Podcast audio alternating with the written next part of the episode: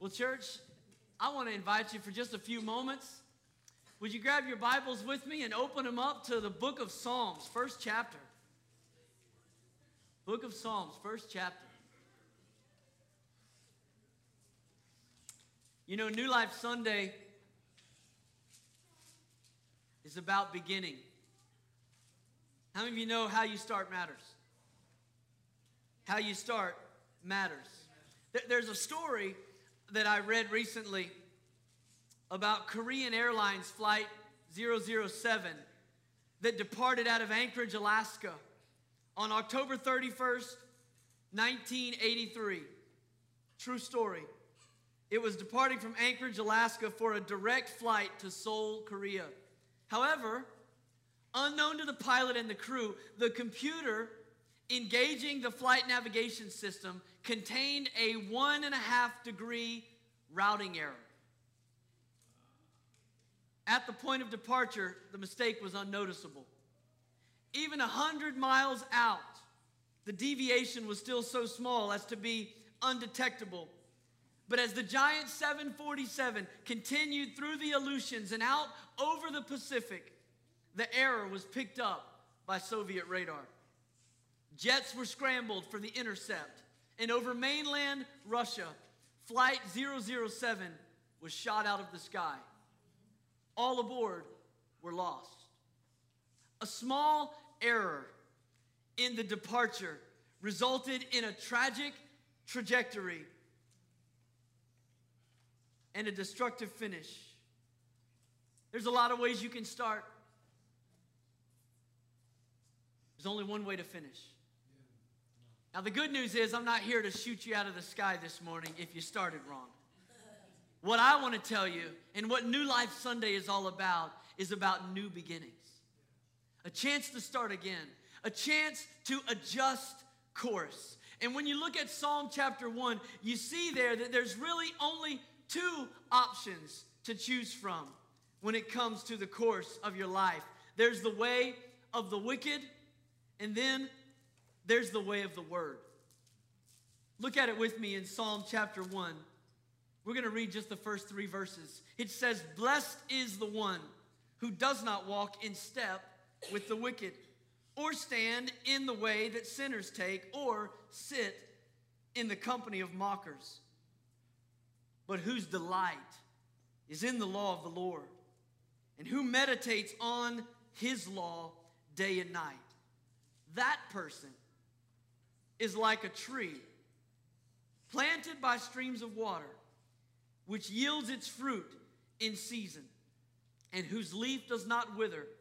Whatever they do, it prospers. I want to tell you the path that you choose for your life isn't just going to impact your life, it's going to impact countless lives, as we've seen illustrated by these families just a moment ago. This story communicates a couple of powerful principles, just three things that if I can get you to grab a hold of and allow the Spirit to speak to you about in the days to come, I believe it'll bless you. You know, if I were to ask the question right out of the gate, how many of you want the blessing of God on your life? Pretty sure I could get a resounding amen. amen. We all do, right? I mean, we all want God's blessing, we all want God's favor. But this chapter tells us how to get it. It tells us how it can be ours. Verse 1 tells us about the path of the wicked. It starts when we walk in their direction, but then it says they stand in the company of sinners. I'm no longer moving past sinful opportunities. I've taken a stand there. And then, thirdly, it says there are those who sit in the company of mockers. Sitting is a place of finality, it's a resting place. It's determining that this is how far I want to go, and I don't want to go any farther. And I don't know if maybe you're at any of those places in your own life whether you're just walking past sin or, or standing in a sinful area, or maybe you've taken up residence and, and it's moved from an incident to a willful decision to a habitual lifestyle. But I want to tell you what the Bible says in verse 2 again. This is the one that's blessed. But blessed is the one whose delight is in the law of the Lord and who meditates on it day and night. There's one Bible word that I comes to mind when I read this. The word is repentance. That's what we see here. It's repentance. And repentance just means to turn.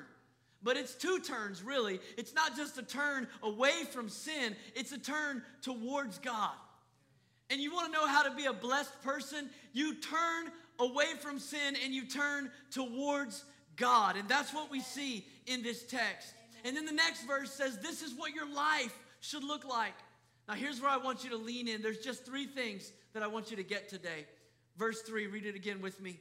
It says, That person, the one who's turned from sin and towards God, the one who's walked away from a sinful lifestyle and pursuing the heart of God, that person is like a tree planted by streams of water. And I tell you today, God wants your life to be like a tree. Let me tell you three things about this tree. First of all, its position. The position of the tree is really important. The position of the tree is that it is by the streams of water. You know, several years ago, I, I took a team of uh, high school students on a ministry trip in New Mexico. And we did a service Sunday morning in Albuquerque, New Mexico, and we had a Sunday night service in a little town directly south of there in Socorro. And Highway 25 runs right down the spine of New Mexico, and it parallels the Rio Grande River. And God showed me something powerful about water on that little Sunday afternoon drive. Water is the source of life. And as we drove south on Highway 25, we would be next to the Rio Grande, and there would be large, strong trees and, and green grass and communities. But after a little while, the river would snake farther away from us, and all of a sudden, we were in a wasteland. I mean, tumbleweed was blowing. There was nothing but just dry uh, desert air. And then pretty soon, that river would come back over and come up next to the highway. We would see life and fruitfulness again. And we see over and over again how water is the source of life. And I just wonder if maybe the psalmist, when he wrote this, if he wasn't there in that Middle Eastern landscape, sitting underneath one of these big, lush green trees beside a stream, thinking about how awesome it is to be next to the water, when he wrote these words about the blessed believer. He said, That person is like a tree that's by the streams of water. I want to tell you today, Jesus said, Come near to me, and I'll come near to you. Jesus said this in John 7. He said, If anyone is thirsty, let him come to me and drink. And out of his belly will flow rivers of living water. When he met the Samaritan woman at the well, he told her, If you had a drink of the water that I can give, you drink and never be thirsty again. I'm telling you today, Jesus is the supply. Jesus is the source of water. And if you want your life to be blessed, I don't care how long you've been in church or if you've never prayed a prayer in your life, there's one decision you need to make today. And that decision is to get to the stream. Get back to the wellspring of life. This tree was blessed because this tree was positioned by the water. But secondly, it was planted. It, it wasn't just positioned by the water, it was planted there. Listen, God wants you to come to the water, but He doesn't just want you to come and, and get refreshed and then go back out and exhaust yourself and become weary and then drag yourself back to another encounter with God. No, God wants you to be planted there. God wants you to establish roots. And we read that verse earlier in Ephesians 3 that Paul said you can be rooted and established in Christ. You can begin to grow in your understanding of the knowledge of God in a community of faith. Amen. That's God's plan for us as the people of God. You know, I, I feel sorry for some of these folks, but I, I see it all the time. There are so many Christians that they just go running after the next cloud of God's presence. You know, they, they hear about some special guest speaker that's going to be somewhere, and they go running over there, and they'll do that for a while. And oh, I heard they got an interesting sermon series over at that church. I'll go over there. And, and then after a while, was this guy on YouTube that I found that really encourages me. And so they'll go listen to that. And while the rain feels good, what happens if we're not planted is we never reach down deep with the roots to get strength. God wants you to be strengthened. And you need the winter seasons and the dry seasons just as much as you need the rain seasons. It's in those moments, not when the balloons are up and the clapping and the cheering is happening. It's when the sorrow is real and the storm waves of adversity are crashing against your life. It's in the moments where you feel like the psalmist who said, In a dry and weary land, you are my water.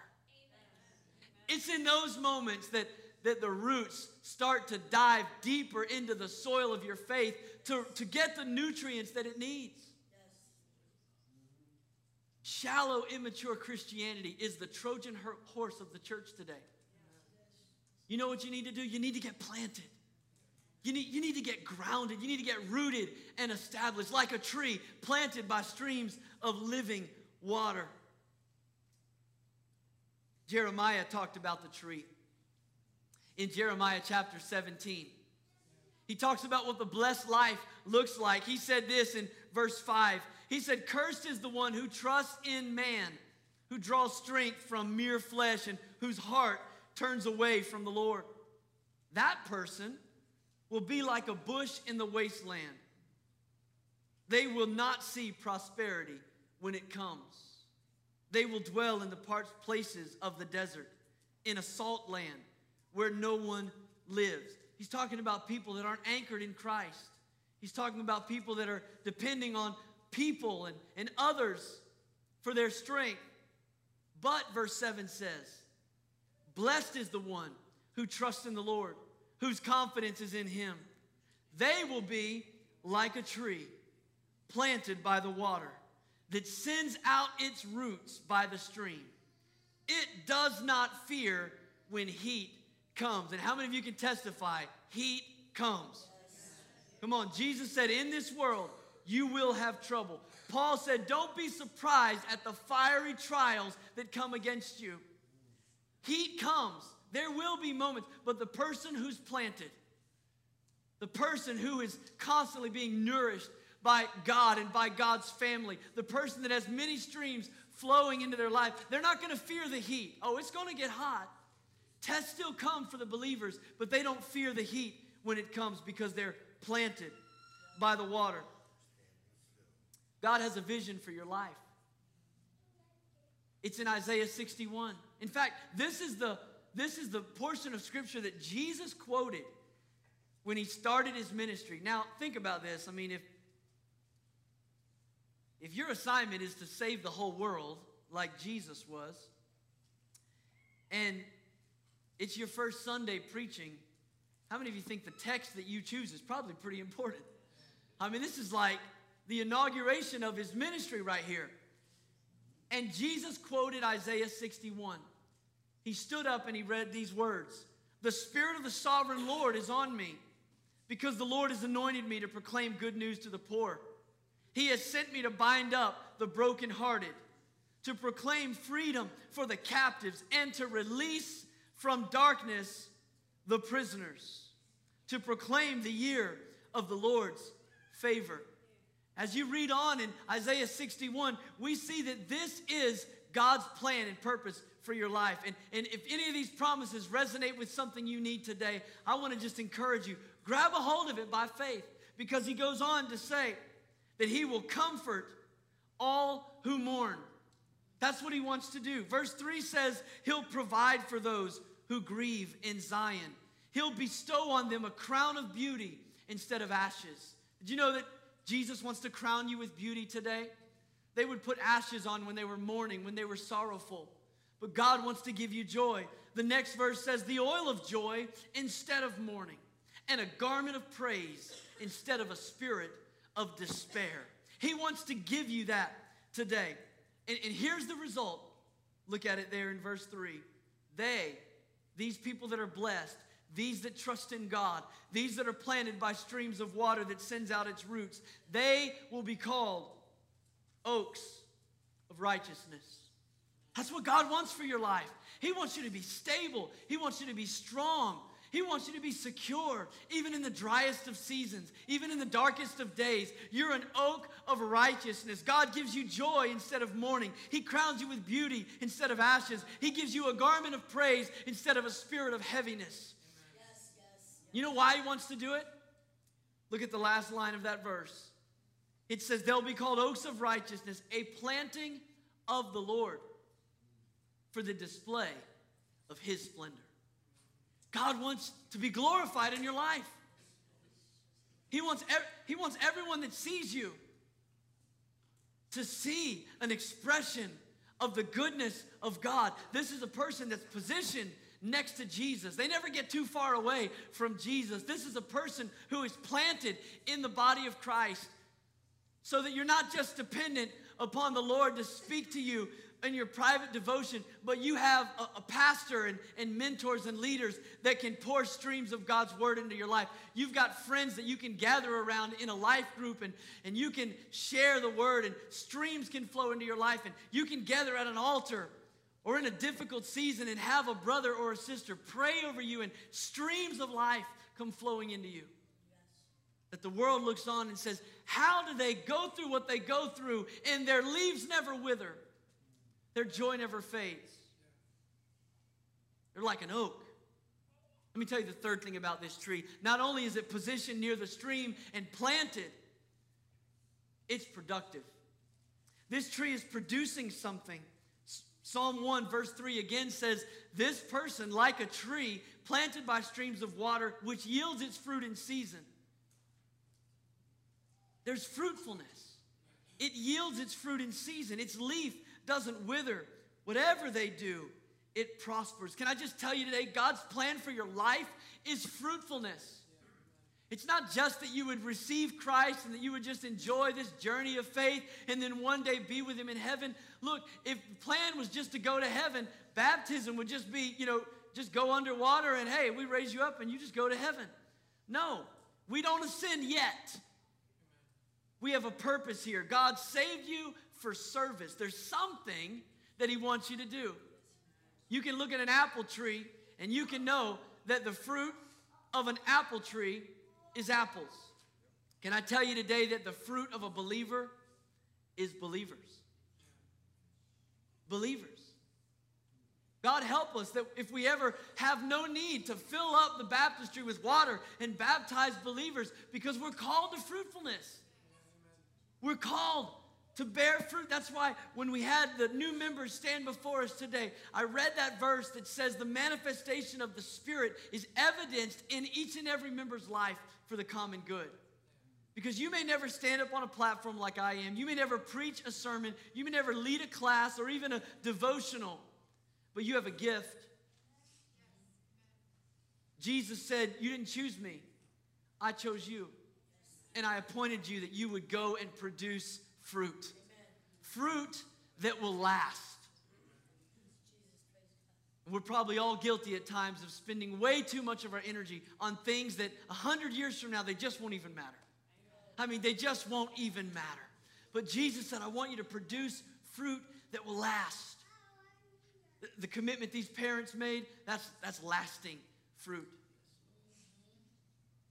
Investing in other people, that's lasting fruit. Making every effort to keep the bond of peace and the unity of the faith, that's lasting fruit. The Bible says in Proverbs 11:30, the fruit of the righteous, that's you and me by the way, is a tree of life. And the one who is wise saves lives. Paul told Timothy, do the work of an evangelist. Jesus told his disciples after they had committed to follow him, he said, From this day forward, you're going to be fishers of men. You know what I've noticed in the church? We've become experts at fishing in bathtubs. Like we talk to people that are already saved. You know, we go fishing in other in other stocked ponds. But when Jesus said you're going to be fishers of men, he meant you have a testimony. God's done something in your life. Just like we watch these testimonies today, God's given you a testimony. God's given you a story, and He wants you to share it. Amen. Amen. He wants you to be fruitful. So today we're going to do something as, as an act of worship to the Lord at the conclusion of this service. One more thing that's going to rally us all together as the body of Christ. We're going to celebrate the life that we have in Jesus, and we're going to do it by going to the table of the Lord for communion. In just a moment, the ushers are going to pass out the emblems of communion, the bread and the juice. When you receive those, I want to ask you just to hold on to them for a moment because we want to all receive those elements together. And, gentlemen, whenever you're ready, you can just go ahead and begin to serve the people. As they serve you, I want to just ask you to allow the Holy Spirit for a moment to speak to your heart. You know, when we come to church, the most important thing is that we take a moment and we ask God to speak to us. Here's the amazing thing He is speaking. You know, we say, God, would you speak? But really, it would be better if we said, God, help me hear you. He's speaking today. Don't believe the lie that God doesn't want to talk to you, that God has nothing to say. Oh, He's speaking today. Our prayer should be God, give me ears to hear. And maybe you're here today and you're a believer, you love Jesus, but if you would be honest and you would inspect the fruit of your life, you would say, you know what? There's no productivity. I'm not, I mean, I love Jesus, uh, but I'm just not producing anything in my life. If that's you today, can I just encourage you in this moment while you're holding the bread and the juice that symbolizes your Savior giving everything for you, holding nothing back, body broken, blood spilt out. While you hold those elements in your hand, would you just pray a prayer of surrender to the Lord and say, God, you gave everything for me. What do you want me to give to you? God, what can I begin to do to serve you? What can I begin to do this week, Lord God, to be fruitful again? Maybe within that there needs to be a prayer of repentance. Maybe you know what your assignment is. Maybe you know what your gifting is.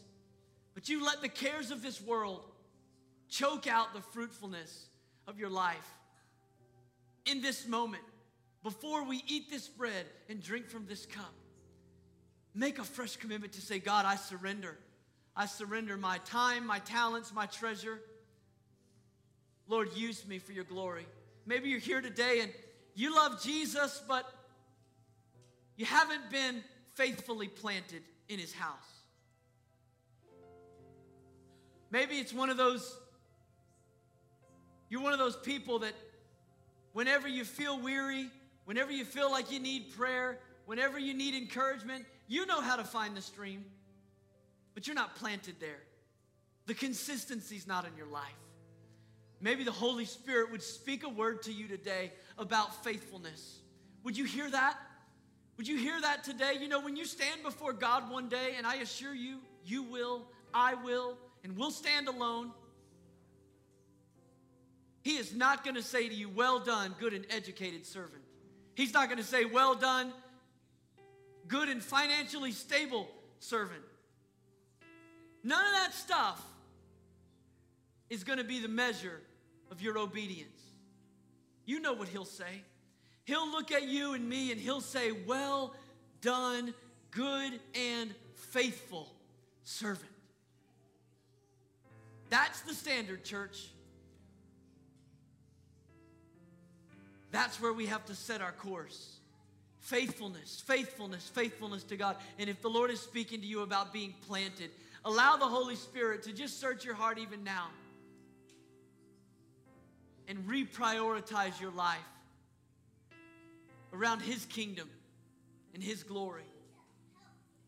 Maybe you're here today and you need to find that stream.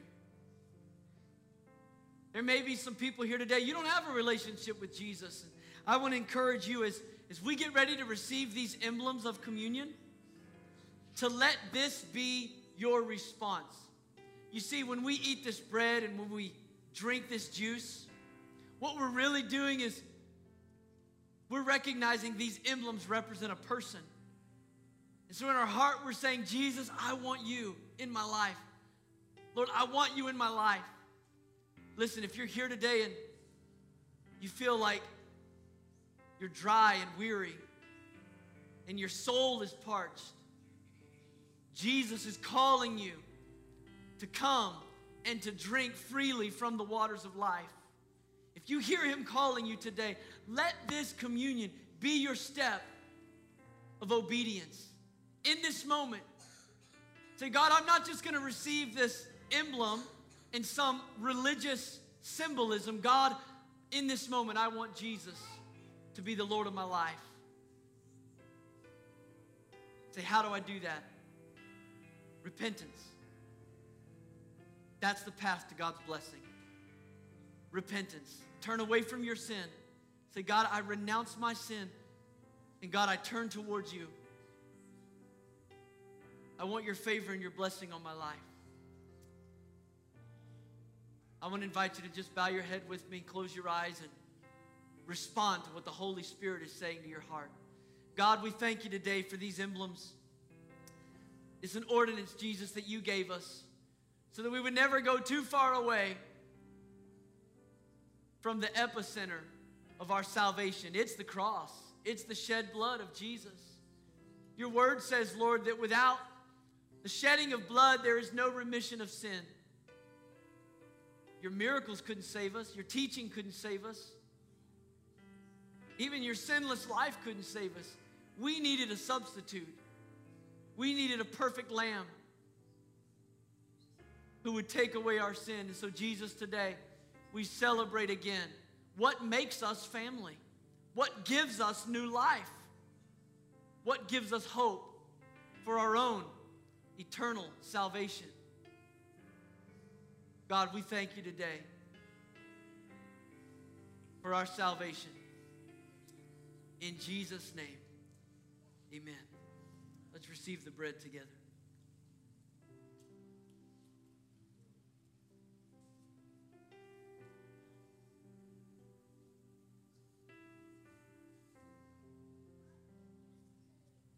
When you're ready,